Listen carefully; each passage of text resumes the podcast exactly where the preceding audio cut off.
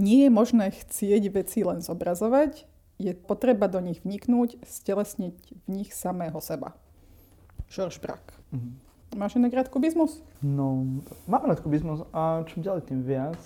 A ja si pamätám práve ešte zo stavnej školy na šupke, keď sme riešili práve kubizmus. Myslím si, že som robil nejaký a kubistický obraz, ten portrét toho priekupníka s obrazmi, čo si teraz nespomeniem, ako sa volá. Taký veľmi známy. Tak som robil práve nejakú o, interpretáciu toho obrazu, si pamätám na strednej škole a že som sa vtedy práve zamiloval do toho kubizmu. A zamiloval, lebo to podľa mňa akože kubizmus, že podľa mňa to je že najznámejší smer, že to všetci poznajú, že kubizmus, hej, potom ešte možno expresionizmus, ale že podľa mňa to málo kedy býva také, že láska na prvý pohľad. Lebo to, tak, to je také no, rozhádzané sú tie obrazy. No nie je to na prvý pohľad, vieš, to už som bol na strednej škole, na umeleckej, tak už máš k tým veciam trochu iný prístup. A keď e, hej, s tým dielom pracuješ, ale hej, no, ale kubizmus je určite najznámejší. Expresionizmus je známy, ale podľa mňa skôr cez literatúru a cez film. Mm-hmm. Keď už, že neviem, či by vedeli takto akože z pak ruky ľudia povedať nejakého expresionistického maliara. Ale kubistu vie každý. Nie.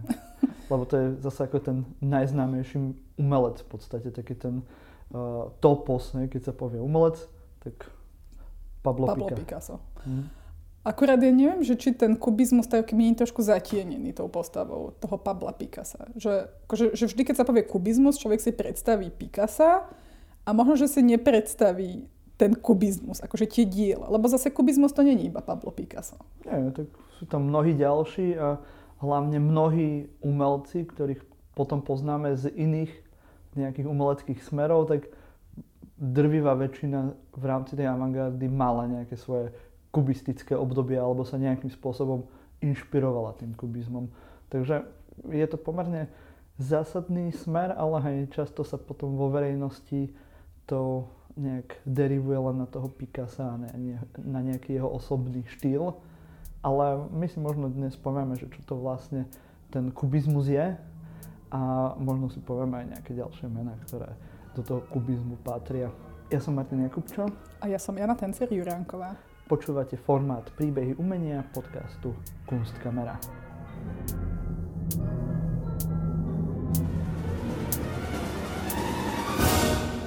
No, kde začať pri kubizme? Začneme úplne, že v histórii, alebo začneme u začiatku kubizmu? Kde že ak by si chcel začať históriou? Akože čo, že, že z 19. storočia? Nie, skôr som myslel, že sa dostať ešte do toho Egypta, ako sme si hovorili. Je, fú, akože ja by som, no, Dobre, tak skús. Lebo skús potom začať. budeme zase Dobre. v Dobre. strede skákať. Dobre, naspäť. začni. Akože vys, vysvetli kubizmus na Egypte. Poď. je, je, to, je to challenge, ne? Akože začínať podcast o kubizme Egyptom je celkom zaujímavý, zaujímavý začiatok. Skúsim teda, hej. No, um, to, že ten spôsob, čo používa kubizmus, to ako na 2D ploche zobraziť nejaký 3D priestor. My žijeme v 3D priestore, ktorý vnímame zrakom v podstate ako 2D priestor. Máme potom ten hmat, ktorý nám dopomáha si to predstaviť tak akože priestorovo. Ja by som ťa možno iba doplnila, že, mm. akože, že my podľa mňa vidíme, že 3D, ale mm. že keď chceš 3D priestor premietnúť na 2D plochu, že, že to je tam ten, ten ano, ako keby že to, čo ten clash. Hej? Áno, že to ako keby uzamkneme do tej 2D plochy. A to je to, čo vlastne akože kubizmus o čo sa snaží, že ako 3D priestor alebo 3D objekt zobraziť na 2D plochu. Ono, to sa snaží v podstate maliarstvo celý svoj vývoj od úplného vzniku, od, v podstate od, od nejakých právekých jaskinných malieb až do súčasnosti, nie? V podstate pri maliarstve. A tí egyptiania. Hlavne je otázka, ako to robia. Hej, dobre. Lebo môže byť jeden ten prístup, ten najznámejší, taký ten, čo všetkým ľuďom sa páči, hej, to, čo uh, adorovali všetci teoretici a umelci v renesancii, hej, to akože to najdokonalejšie napodobenie prírody, to, čo vidíme na obraze. Hej, a dodnes, hej, väčšina ľudí uh, je pre nich ako tá kvalita to, keď niekto vie namaľovať presne to, čo vidí. Hej. znalý človek už vie, že to, na to máme fotografiu, že akože to, čo dnes umenie, dnes pri umení chceme, sú iné veci, ale to už sme sa bavili v iných častiach podcastu.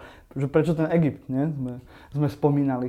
Že už práve v tom Egypte uh, majú ten iný prístup k tomu zobrazeniu uh, toho 3D priestoru, kde máme buď tzv. hieratickú perspektívu, to znamená, že dôležitejší ľudia sú väčší oproti tým menej významným, alebo máme napríklad pásovú perspektívu, kde niečo, čo máme vzadu, hej, že keby sme to robili podľa toho, ako to vidíme, tak niečo, čo je vzadu, tak obyčajne to niečo prekrýva, čo je vpredu.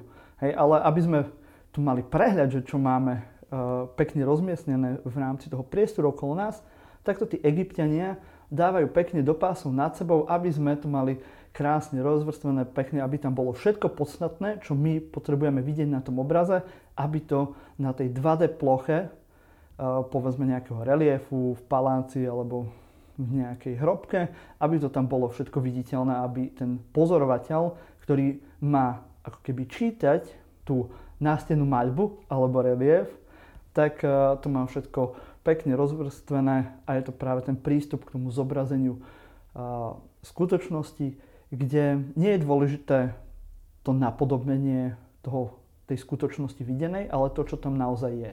Čiže vlastne egyptiania v podstate rovnako ako kubisti zobrazovali to, o čo tých objektoch vedeli. Hej, že zobrazujú to, čo vedia o tom, nie to, čo je vidno. Hej, s tým, že tí egyptiania sa snažili o takú tú čitateľnosť vlastne tých, mm. tých námetov, hej, že aby bolo jasne čitateľné, čo sa na tom námete deje, preto to aj doplňali treba s hieroglyfmi. U kubizmu je to teda trošku iné, tam mnohé tie mm. diela sú tak keby dopotrobná zanalizované, že sú niekedy až nečitateľné, mm. alebo takmer nečitateľné. Áno, ale k tomu sa ešte dostaneme. Práve tento prístup, to, že v umení je niečo iné dôležité ako to, čo vidíme, nachádzame v či už pri starovekých kultúrach, veď aj v Mezopotámii, aj, aj u, u samotných Grékov, aj u Rímanov, hej, ktorí sú známi tým, že tá, uh, tá mimézis je, je podstatná, tak aj tam sú tie prístupy rôzne a samozrejme stredovek. Hej, to, čo mnohí ľudia, ktorí sa nejak nie veľmi, že Janka sa smeje preto, že vie, kam idem, že a sme zase pri stredoveku. Áno. nevadí, nevadí. Tak musím ho spomenúť, vieš. Dobre. tak eh, nie je dôležité to, ako to vidíme, ale to, čo ten umelec chce na tom obraze povedať. Hej? A to môžeme teraz robiť taký mostík práve do toho začiatku 20. storočia, kde opäť uh, ten prístup toho, že chceme zobraziť to, čo vidíme, sa stáva nepotrebný, už len kvôli tomu, že vzniká fotografia a rozširuje sa do bežného užívania. Už sme na začiatku 20. storočia, takže tá fotografia už pomerne bežné médium. Hej, a vlastne z tých umeleckých smerov v začiatku 20. storočia vlastne už sa tam musíme zmieriť s tým, že tie obrazy nezachytávajú takú tú našu videnú realitu. Proste mm. snažia sa priniesť niečo nové, keby budujú novú realitu. Hej? Istým spôsobom s tým začala už akože prvý avantgardný smer, ktorý, ktorým je vlastne fovizmus. Ten buduje novú realitu prostredníctvom farby, čiže zobrazuje ako keby ne, nerealistické farby, teda zobrazujú je objekty s inou farebnosťou, ako sú v mm. skutočnosti. Mm. A kubizmus to potiahol ešte ďalej. Hej? Kubizmus vlastne zobrazuje priestor, akože, on ako by úplne zahodil tú lineárnu perspektívu, aj to, čo vlastne fungovalo od renesancie a buduje ten priestor na tom obraze úplne novým spôsobom. Mm-hmm. A tam sa už dostávame v podstate od konca 19. storočia, kde jedna vec je nejaké vyhranenie sa voči akademizmu, teda práve tomu vyomelkovanému a tomu dokonalému zobrazeniu videnej skutočnosti kde máme tie, tie dve, dve línie, kde uh, u tých impresionistov, ktorí začínajú rozmýšľať nad tým dojmom. To, čo, že ako zobraziť to, čo vidíme. Či naozaj to vyumelkované zobrazenie v úvodzovkách je naozaj to, čo vidíme, alebo či chceme zachytiť dojem z toho, čo vidíme a preto hej, ten, tá impresia, dojem a práve to rýchle zachytenie nejakými rýchlymi ťahmi štetca, kde ten umelec stále zobrazuje to, čo vidí, ale už do toho dáva ten prvok toho dojmu, toho rýchleho zachytenia, nie nejakej dlhej, podrobnej analýzy tej, tej videnej veci. Takže to je už tu u tých impresionistoch nám prvýkrát sa rozkladá ten obraz na farebné škvrny, na farebné plochy, kde to potom pokračuje práve postimpresionizmom, neoimpresionistom, práve pri tzv. pointilizme, kde to úplne rozkladá tú plochu do obrazu na farebné body, kde sa nám to zlieva v oku do toho, ale stále priestoru, ktorý napodobuje to, čo vidíme. A e, druhá vec je zase e, symbolické vyobrazenie nejakých vecí, kde tie objekty majú nejaký obsah, nejaký význam a tam sa zase hrajú v iných e, umeleckých slohoch alebo smeroch, či už v secesii alebo v symbolizme, pre Rafaelite a mnohých iných sa zase narába s obsahom toho obrazu a to je tiež ďalšia tá, tá línia, kde Eh, umelci na tom začiatku 20. storočia experimentujú a hľadajú významy. A práve tam potom začína tá avantgard, ten, ten predvoj k tomu novému umeniu, tomu novému svetu, lebo sme stále na začiatku 20. storočia, sme úplne, že pred prvou svetovou vojnou. Hej? Oni ešte nevedia, čo, čo, ich všetko čaká, chudáci. Presne tak. A, a tá atmosféra v Európe je neskutočne napätá, eh, či už eh, práve spoločenskými eh, pnutiami medzi rôznymi vrstvami, lebo ešte stále je Európa zomknutá tými starými systémami feudálnymi, ktoré už stále, vôbec... Stále existuje Rakúsko-Uhersko. Presne tak, a už sa to nehodí na tú novú spoločnosť. Máme nové technológie, eh, máme práve aj to napätie pred tou vojnou, lebo všetci, ktorí prešli nejakým dejepisom, vedia, že tých zámienok na tú prvú svetovú vojnu bolo x dochádza práve k tomu napätiu pri militarizácii a, a rôzne tie, tieto aspekty. Aj v tomto napätí práve pracujú títo umelci, kde potrebujú rýchlo, hej, oni ani o tom nevedia, ale aspoň ja mám z toho taký pocit, neviem ako to vnímaš ty, Janka, že potrebujú rýchlo nejak akože experimentovať, vytvoriť to nové umenie a preto zrazu v jednom období nám prichádzajú tieto rôzne skupiny ktoré sme potom zadelili do rôznych smerov, lebo nie sú to len kubisti, nie sú to práve favisti, kubisti, expresionisti, futuristi, futuristi. ktorí síce akože sa akože veľa vecí akože opajcovali od, od kubistov, hej, alebo teda veľa vecí si požičali. Požičali? Možno povedať. Aj keď chcete počuť o futuristoch, tak si vypočujte tie naše staršie podcasty, kde máme práve jeden diel venovaný iba futuristom. No a práve v tomto období títo umelci hľadajú nové nejaké smery, nové prístupy, ako zachytiť realitu, zachytiť skutočnosť, zachytiť svet okolo nich v tej práve aj meniacej sa dobe, tej akože to, dobe napätia, dobe úplne, že tých nových myšlienok, nových Eh, postupov a máme tam ešte jeden dôležitý aspekt, ktorý sme ešte nespomenuli a to je imperializmus. Okay. Na začiatku 20. storočia, ktorý do veľkej miery práve ovplyvnil kubizmus. Myslíš akože cez tie africké masky, hej? Presne tak. Uh-huh. Hej, sme na začiatku 20. storočia. Hej. Veľká Británia je úplne na vrchole svoje, svojej imperialistickej moci. Francúzsko, Belgicko, všetky tieto krajiny majú v Oceánii, v Afrike, na Blízkom východe, v Ázii, majú svoje kolónie a ľudia za prvé môžu cestovať, poznávať tieto iné kultúry. Hej, to, je, to mám takú moju obľúbenú anekdotu.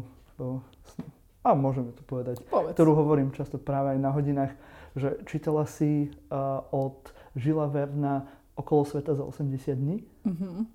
Hej. Ja p- práve keď som čítal túto knihu, som si uvedomil, že prečo on vlastne za tých 80 dní to stihol. Lebo on ide cez všetky britské kolónie okolo sveta. Hej, preto on to mohol stihnúť.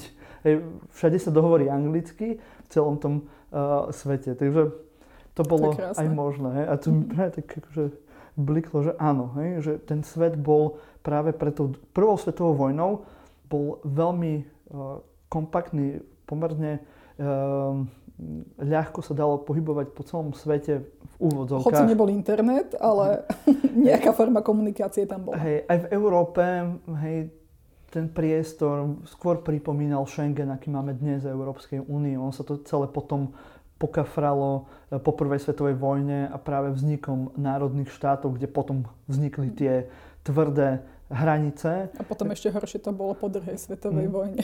Presne tak. A a hlavne, že polovičku Európy mali Habsburgovci, takže ste mohli v podstate v rámci jedného štátu cestovať. Takže, hej. Ale tu sme vo Francúzsku, kde prichádza práve aj Picasso a všetci títo uh, umelci. Je to práve tá, tá meka umelecká, ktorá z toho žije ešte dodnes, ten Paríži. Keď kto bol v Paríži, tak vie, že už to moc až také nie je. Ale Uh, práve aj do toho Paríža máme na začiatku 20. storočia tie veľké uh, výstavy svetové, kde práve sa vystavujú nielen moderné technológie, ale práve aj umenie z tých rôznych kolónií, z tých, tých prírodných národov, ktoré prinášajú so sebou veľmi uh, zaujímavú a pre Európana vtedy veľmi zvláštnu estetiku. A to je niečo, čo nielen kubisti, ale do veľkej miery práve kubisti oceňovali u toho uh, umenia prírodných národov. Hej. Oni to vtedy nazývali primitívne národy, ale my už dnes samozrejme máme wording trochu iný. Jasné. No dobre, ale tak akože poďme, že, že ako keby po poriadku, že teda máme, hej, teda, že kedy asi vzniká kubizmus? Ono, To sa to, otázka. ono sa to asi nedá úplne celkom určiť, pretože vieme, že sa spája s dvomi menami, teda jeden už ten svetoznámy Pablo Picasso a druhým z nich, teda Pablo Picasso bol Španiel, to je možno ešte dobre povedať, hoci teda tvoril v, v Paríži, a druhým z nich je Francúz Georges Braque. Hej, to sú tie takí najznámejší kubistickí umelci. Ešte do, do trojice ku ním ešte sa často spomína uh, Juan Gris. Hej, ale ten sa inak k ním pridal trošku Trošku neskôr. neskôr, Že hej. vlastne títo dvaja to tak nejak začali. A dosť veľká tá ich uh, kariéra je založená práve na tom kubizme. Ten Juan Gris sa potom trošku akože aj Priplichtil. neskôr, aj priplichtil, aj potom odišiel zase niekde Mm. inde neskôr. Ale napríklad zaujímavé je, že Georges Braque začínal práve že, že ako fovista a potom sa postupne cez štúdium Cezanových malieb vlastne dopracoval k nejakému takému, akože neviem, či to môžeme nazvať protokubizmus, alebo niečomu, čo sa potom neskôr vyvinulo v kubizmus. Mhm. Hej, že vlastne rozkladal ten priestor na také nejaké geometrické tvary. Dosť škaredo, akože o, o tých jeho obrazoch inak rozprávala, um, rozprávala kritika. Dokonca samotný Henri Matisse, že keď videl jeho nejaké obrazy na výstave v 1908, tak hovoril, že no to sa tak skladá z takých malých kocočiek. Hej. No však e, z toho aj to potom získalo, že vraj to meno, lebo nielen Matis e, hejtil len toho Žorža Braka, ale aj miestny kritik, ktorého musíme si dohľadať to Počkaj. men- meno, ako sa vyslovuje. Počkaj, ja ti ho poviem, jak sa volá. Dobre. Také strašné francúzske meno. Volá Louis hej, Vauxelles sa to píše, ale číta sa to Louis Vaucel. Louis Vussel. No. A tento Louis Vussel, keď videl práve uh, Žorža Braka na výstave u Canveilera, tak práve povedal, že to sú nejaké kubistické výstrednosti. Hej, alebo že kubické bizarérie. to je v českej verzii. Ako, Ale bizarérie, to je krásne slovo. Ale to myslím, že tak Ako viac k tomu, áno, že k tomu francúzskému pôvodnému slovu, že to je kubik, má- Alebo niečo ta, na ten spôsob to bolo. A práve to kubik z tej francúzštiny je základ toho slova, e, ako boli potom e, tieto prístupy či už Picasso alebo Žorža Braka pomenované. Čo je vlastne krásne, lebo akože niekto vás skritizuje, vynadávam e, do toho, že robíte kubusy a vy si poviete, áno, robím kubusy, lebo to je proste kubizmus. Hej, hej. Tak, vieš, jak impresionisti, že to nejaká impresia a že, no však áno, Ale, ono, hej, no, ale, to je, to krásne. ale celkovo tie príbehy o tom, jak to získavajú tie, e, tie mená, tieto rôzne smery, avantgardné, tak e, sú zaujímavé, lebo niektorí práve buď dostanú to meno od kritikov, jak impresionisti alebo kubisti, alebo aj Aj favisti. favisti, Áno, no. že tu boli tie beštie, Šelmy. šelmy, presne. šelmy. Les faves. A, ale napríklad futuristi si to dali sami, oni chceli byť futuristi a majú ten uh, manifest futurizmu. No, len futuristi chceli byť futuristi, ale nevedeli celkom, ako to spraviť. Ale Eh, to je eh. teda na in, inom podcaste. Expresionisti je ešte úplne iná o, táto Mm. e, rozprávka, takže hej, kubisti No. sú cez tieto kocky, hej, kubické bizarnosti. Ale treba sa dávať pozor, lebo to sa občas stane, že niekto povie, Áno. že kubizmus to je takéto malovanie kockato. Inak strašne zlaté, ja mám veľmi dobré spomienky na Alexandru Kusu, kto- ktorá ma učila eh, na vysokej škole eh, práve dejiny moderného umenia a tá presne hovorila, že pamätajte si, kubizmus to neznamená malovať kockato. Takže to neznamená, hej, kubizmus ako buduje v podstate úplne že novú realitu, novú, no, nový priestor, akože, alebo nové, úplne ruší vlastne našu predstavu o tom, že ako by sa mal zobrazovať priestor o, na Na 2D obrazu. ploche, hej, a vlastne úplne buduje vlastne novú realitu. Mhm. Takže máme tam niektoré tie zdroje na tom začiatku práve e, 1907, 1908 a to je práve ten, to zrušenie nejakých zaužívaných postupov pri skladaní plochy obrazu. Hej. To už zrušili impresionisti, či už pri líniách, e, zrušili to favisti pri používaní farieb. Ešte tí pointillisti, alebo teda neoimpresionisti, tí vlastne rozkladali tiež tie farby na jednotlivé body. Hej. Máme tam potom uh, úpravu tých objektov u Cezána, kde on práve tiež štilizuje objekty práve do, do čo najviac uh, tých základných tvarov geometrických. Hej, a on ten Cézanne, aj vlastne, že keď si predstavíš nejaké tie jeho mm. Mhm. malby tej Horizon Victoire, že on tam má také ako keby simultánne pohľady. Hm. Hej, že vlastne, že sa pozerá, pozeráme sa vlastne na tú, eh, na tú horu, ale zároveň sú tam ako keby že, že je tam taký rozklad vlastne toho, eh, tej hory. Nie, je to samozrejme také intenzívne, ako A- pri áno. tom kubizme. A taktiež, taktiež používa čierne línie, čo si práve Hej. títo kubisti uh, zobrali. Hej. Či No a- už pri figurách, alebo pri zátišiach. A čo si robí. ešte oni od uh, Cezana vlastne vyberajú, je vlastne Cezanová taká teória o tom, že všetko sa dá uh, rozložiť na tie stereometrické telesa, Mhm. ako je gula, kúžel, hej, kocka. A toto si tí kubisti, oni si tak možno, že trošku dezinterpretujú, alebo Mhm. interpretujú po vlastnom, hej, že vlastne oni rozkladajú ten priestor, hej, práve na tie keby geometrické tvary, alebo oni ho tak keby rozbíjajú. Ale nielen priestor, ale aj ten objekt v tom priestore. Mhm. Hej, alebo aj tie, to, čo práve sa nachádza v tom priestore.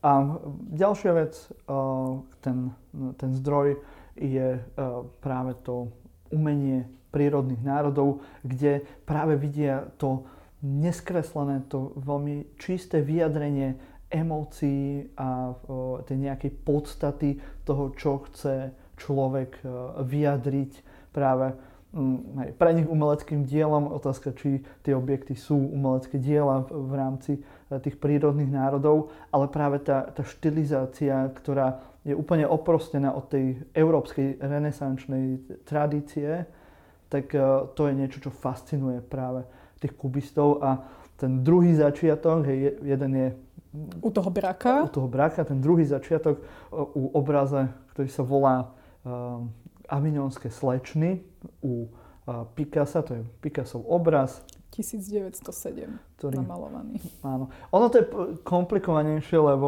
ten obraz nikdy pravdepodobne nebol dokončený a je to práve o, Picasso, ktorý vo Francúzsku po tom svojom prvom modrom období, potom e, rúžovom období e, prichádza práve k tomu novému rozkladu tej figúry na ho avignonských slečnách.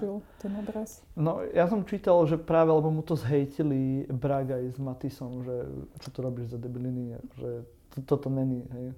Lebo on, on, on tam ani nepoužíva tie farby favistické, tak pre Matisa to je to nie je úplne Mhm. obľúbené. I keď už v tom 1907 už ten pík toho fauzizmu už pomaly upadá a práve sa transformuje do, do tých kubistických fóriem a práve od tých avinovských slečien od toho 1907. Hej, myslím, že tam však ono tie avinovské slečny tiež nie sú pre, pre mnohých ľudí príjemné, pretože tam ten Picasso používa tie masky, uh, alebo teda inšpiráciu tými maskami africkými, kde uh, tie masky dáva na tváre tých aminovských slečien a vieš, čo boli aminovské slečny?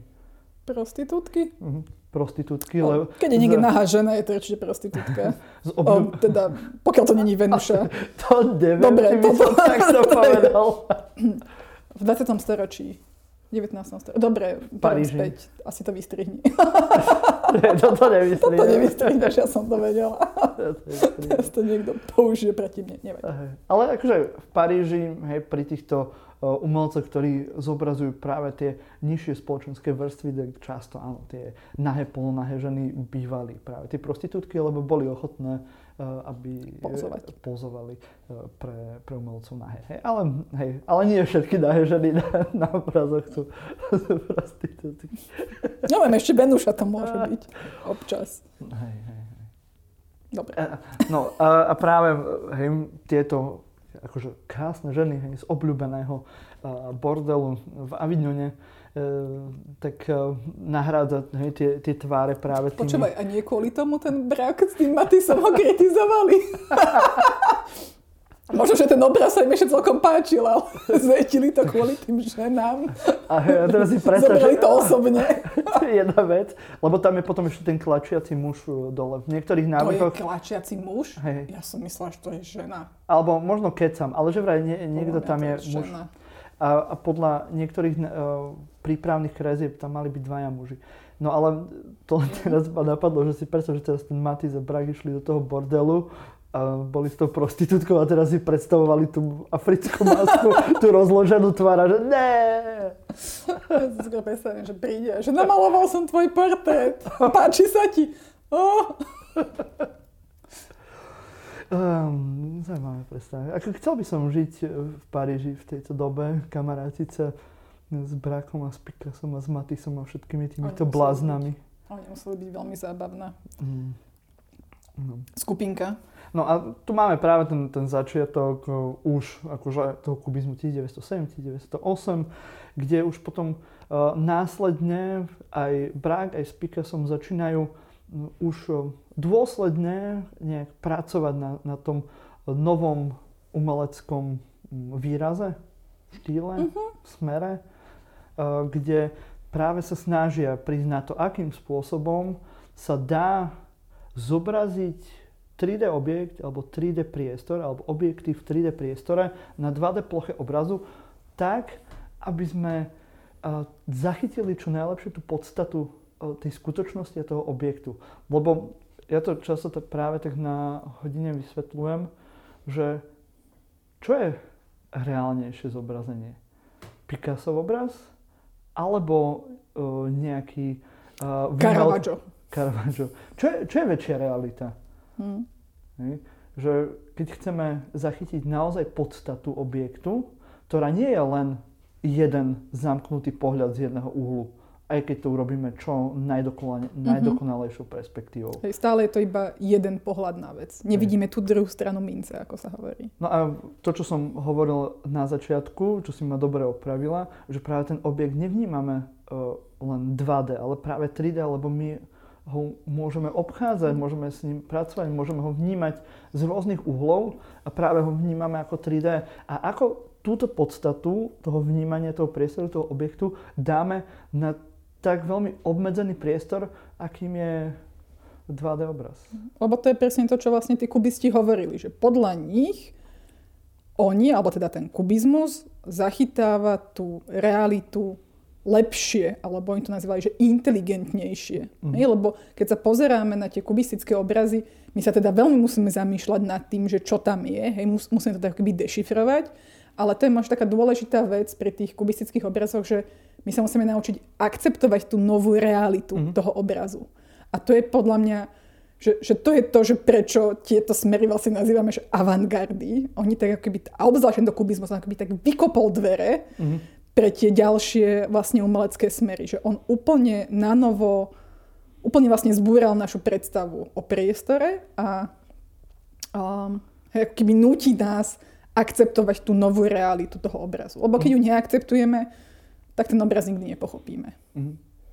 A to robia v podstate všetky tie avantgardy, úplne rušia tie zaužívané prístupy. Hej, ale robí to, ako napríklad kubizmus to robí oveľa intenzívnejšie ako napríklad fovizmus. Akože, mm, v rámci fovizmus, priestoru. Mm. Hej, akože fovizmus ľúbim, je úžasný, ale nie je až taký avantgardný ako ten kubizmus. Hej, ale bol by kubizmus bez fovizmu?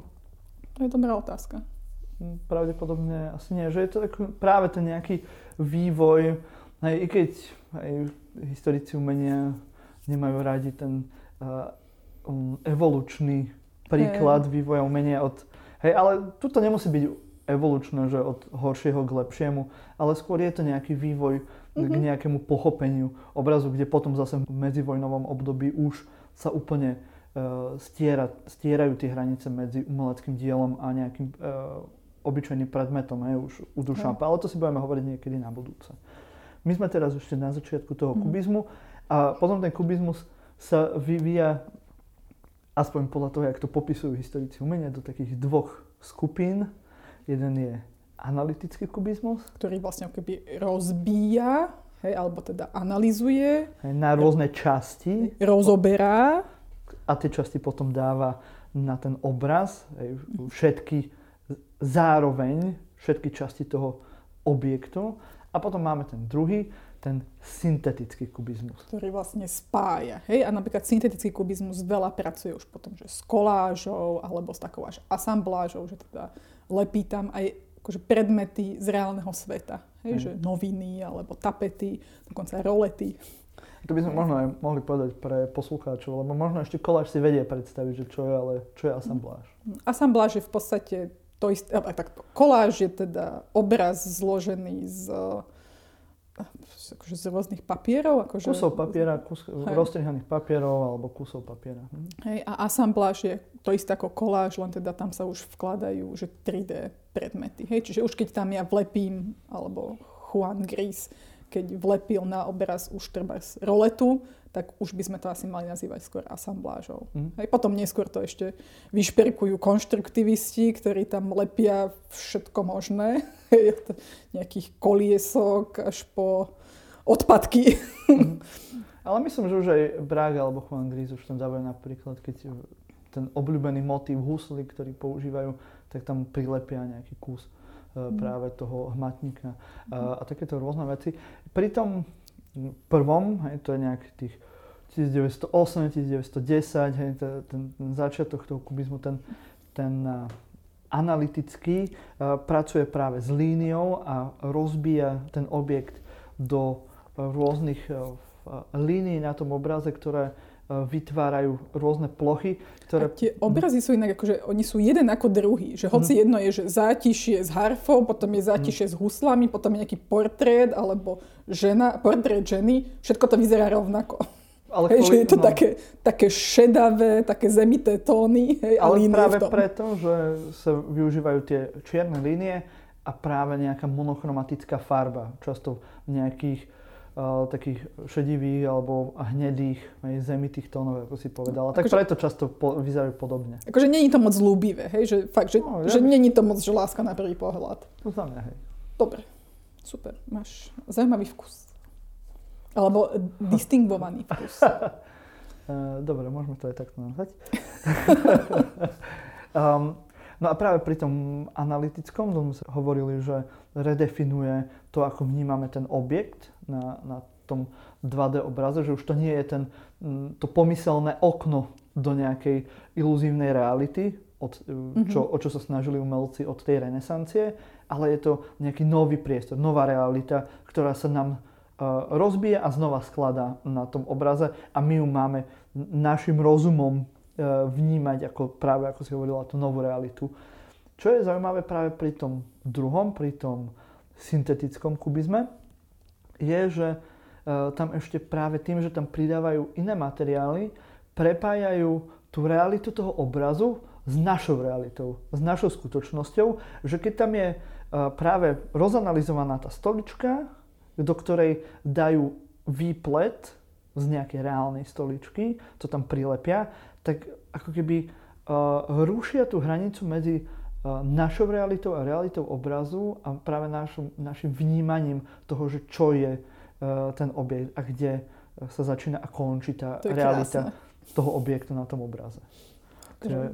Úžasné to je. Je, je to akože naozaj také revolučné myšlienky, ktoré práve tým, že rozbijajú tieto, tieto hranice, tak ako si hovorila, vykopávajú tie dvere pre tých ďalších umelcov, lebo hej, o, v podstate ako keby odsekávajú tie, tie reťaze, tie renesancie toho akademizmu a úplne môžu, môže umenie potom ísť úplne do, do rôznych sfér, hej, až úplne do pochybovania, že či vôbec existuje umenie, že čo je umenie, čo je umelecké dielo, čo je umelec. Hej, že tým pádom na nich napríklad môže krásnym spôsobom vlastne nadviazať tie ďalšie, hej, že jak sme spomínali, ten futurizmus, istým spôsobom hm. expresionizmus, dadaizmus, hej, surrealizmus. Lebo vlastne na nich áno. nejakým spôsobom nadvezujú alebo reagujú. Lebo práve ten syntetický kubizmus môžeme datovať cca, hej, tie datovania sú veľmi Uh, tu píšu, bežné. že 1913 až 1914, mm. hej, syntetický alebo, kubizmus. Alebo aj 1912, podľa toho, kde vidíme mm. tie hranice, lebo oni môžu, môžu byť také fluidné a to už sme práve pred začiatkom prvej svetovej hej, vojny. A tam potom vlastne treba rátať s tým, že tá prvá svetová vojna vlastne prerušila život, hej, nie len že umelecký život, ale život vlastne v Európe mm. celkovo. Aj kontakty, lebo hej, kontakty medzi uh, expresionistami v Nemecku a práve týmito kubistami uh, vo Francúzsku a futuristami v Taliansku úplne že rozbila uh, tieto rôzne kontakty a práve aj to, tú voľnosť tej, tej Európy v tej, v tej dobe.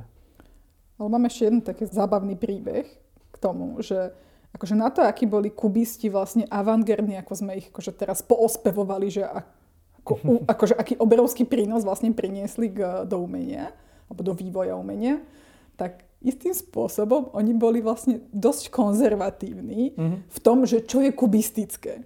Lebo um, Marcel Duchamp, teda neskorší známy dadaistický umelec, on um, tiež akože koketoval s týmto kubizmom a uh, on teda niekoľko spravil takých akože kubistických obrazov. Aha, ten najznámejší je ten akt zostupujúci zo schodov. To treba aj povedať, že mnohí títo umelci, ktorí začínali pred prvou svetovou vojnou, mali práve to kubistické obdobie, aj práve či už Duchamp, Delaunay, všetci aj tí uh, expresionistickí pred, uh, medzivojnovými, alebo aj tí, ktorí potom sa preslávili až po druhej svetovej vojne, tak mnohí práve si prešli cez e, to experimentovanie s kubistickými formami.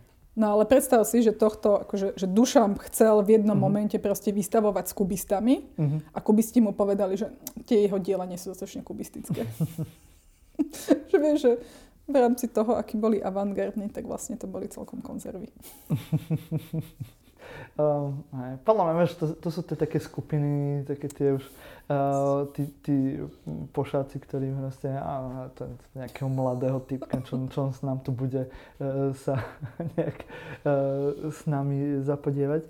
Uh, ale zase mnohých práve ďalších umelcov uh, inšpirovali práve, ak si spomínala toho Ležera, ktorý práve tieto prístupy kubistické zase pretvára iným spôsobom a e, vytvára taký iný smer, ktorý zase nazývame tubizmus. Mm-hmm. Alebo tiež aj mašinizmus. A to je no, lebo práve tie rôzne tvary zase pripomínajú tuby, hej, nejaké oválne objekty. Mm-hmm. Alebo aj tí spomínaní Delonajovci, mm-hmm. hej, že tí majú taký, potom sa to nazýva, že orfický kubizmus. A mm-hmm. oni napríklad akože už prichádzajú aj s abstraktnými dielami. Čo je možno, že dôležité, to sme nepovedali, že vlastne hoci tie kubistické diela sú niekedy ťažko čitateľné, že vlastne rozkladajú uh-huh. ten priestor, tak oni nikdy nie sú abstraktné. A uh-huh. práve až ten orfizmus alebo orfický kubizmus vlastne začína byť abstraktný. Že to je vlastne počiatok uh-huh. abstrakcie. Vždy je tam nejaký objekt zobrazený, lebo to je ako podstata toho kubizmu, že to je iné zobrazenie nejakej stále tej reality toho, mm, toho objektu a toho 3D mm, priestoru. A práve už u toho Orfického tam zase Delonajovci sa snažili experimentovať s farbou a práve rôznymi kontrastami, takže sa v niečom trošku vracajú zase k tým hej, len veľmi v úvodzovkách zase k favistom, že zase rozmýšľajú o tej farbe. Hej, napríklad ešte malo to veľký ohlas aj v Rusku, hej, kde sa to spája aj s futurizmom, tak, tak zase je tam... Kubofuturizmus tam vlastne vzniká. To, to, takéto rôzne názvy, hej, ktoré akože uh, už v rámci dejinu menia akceptujeme. Ale... Hey, ale čo vlastne, akože, že, vieš, že kubofuturista, ako kubofuturista vlastne začínal Kazimír Malevič, ktorý mm. sa potom tiež dopracoval k úžasným veciam. Mm-hmm. Hej, že, ako, že sa to ako by išlo do tej abstrakcie. Aj, alebo aj lučizmus práve v tom, v tom Rusku, hej, kde zase sa narába so svetlom a, a práve tie, tie línie uh, je, sú využívané na to, aby zachytili nejaké Eh, paprsky svetla eh, a rôznym spôsobom práve rôznym spôsobom práve tí ďalší umelci nadvezujú na týchto kubistov práve v tom rozložení tej reality, v rozložení toho objektu, kde, ako si hovorila o tých Delonajovcov, že to už potom práve sme na tej ceste spolu práve s expresionistami v Nemecku, sme na tej ceste k abstrakcii, čo je práve ten, uh, ten smer, kde sa všetky tie umelecké smery vydajú v medzivojnovom období a po druhej svetovej vojne. Čiže keď to tak nejak akože sa vrátime k tomu, čo sme hovorili na začiatok, že kubizmus je najznámejšia avantgarda, tak asi zaslúženie.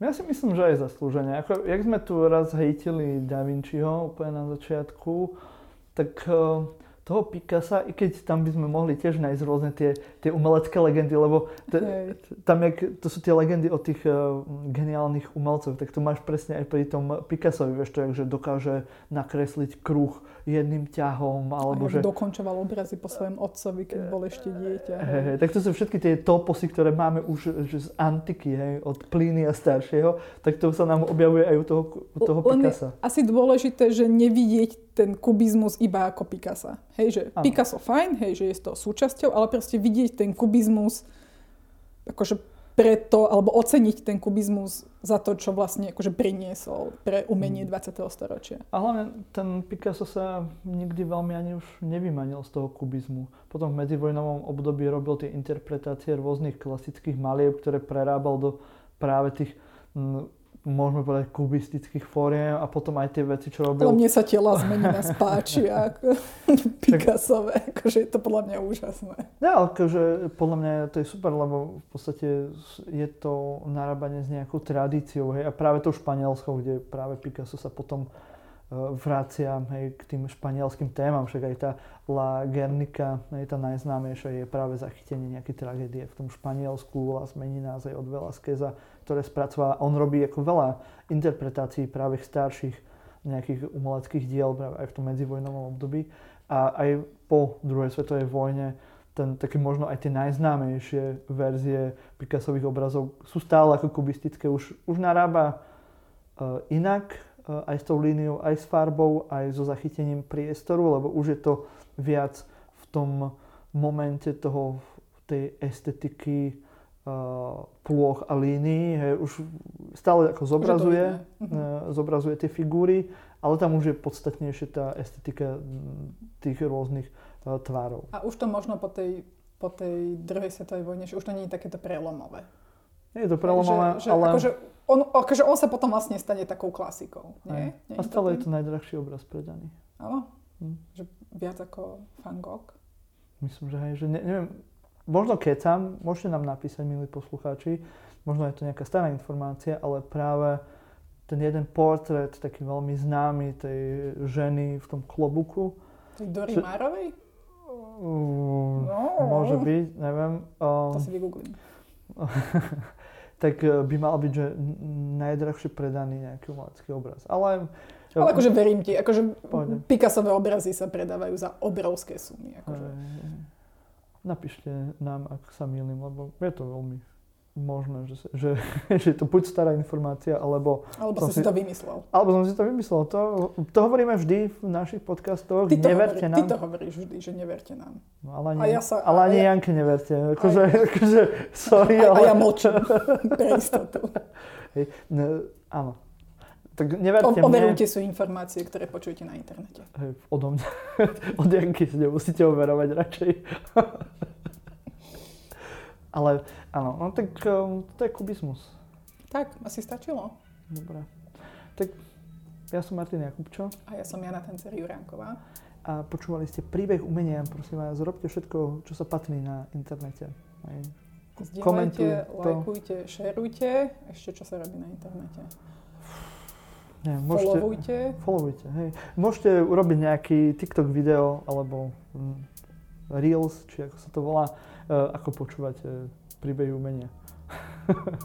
hej, no, pomôže Tak. nám to, keď budete hovoriť o nás svojim kamarátom, aj nekamarátom, hej, môžete im to dať za trest, ako hovoríme často.